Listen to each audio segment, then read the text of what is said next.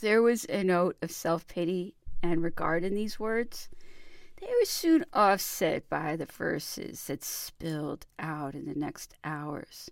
Still more images of scandal, intrigue, and depravity set in the political theater. When it came time to record Man Out of Time, I first pushed us to drive the music fast and hard in order to match the harshness of the lyrics. All that remains of that berserk experiment is the intro and tag that Geoff Emerick skillfully edited to frame a slow ensemble performance. Among the best that the attractions and I ever caught in a single take further enhanced by Geoff's use of venerable Fairchild valve compressors extracted from Abbey Road, which created a sense of the music pushing back against some intolerable weight.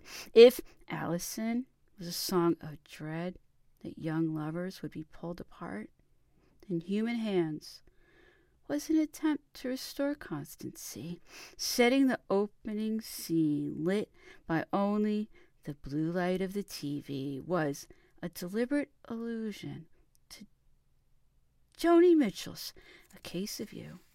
That was a song.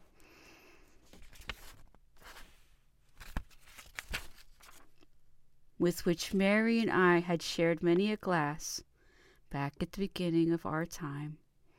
In human hands, the illogical heart and mind push back through all the damning evidence, back through the betrayals and mistrust, the girls in the Reeperbahn windows, the pathetic boys stripped down to the very mechanism of desire until reaching a shame-faced, diffident dedication in the final verse, as if to promise more would risk ridicule.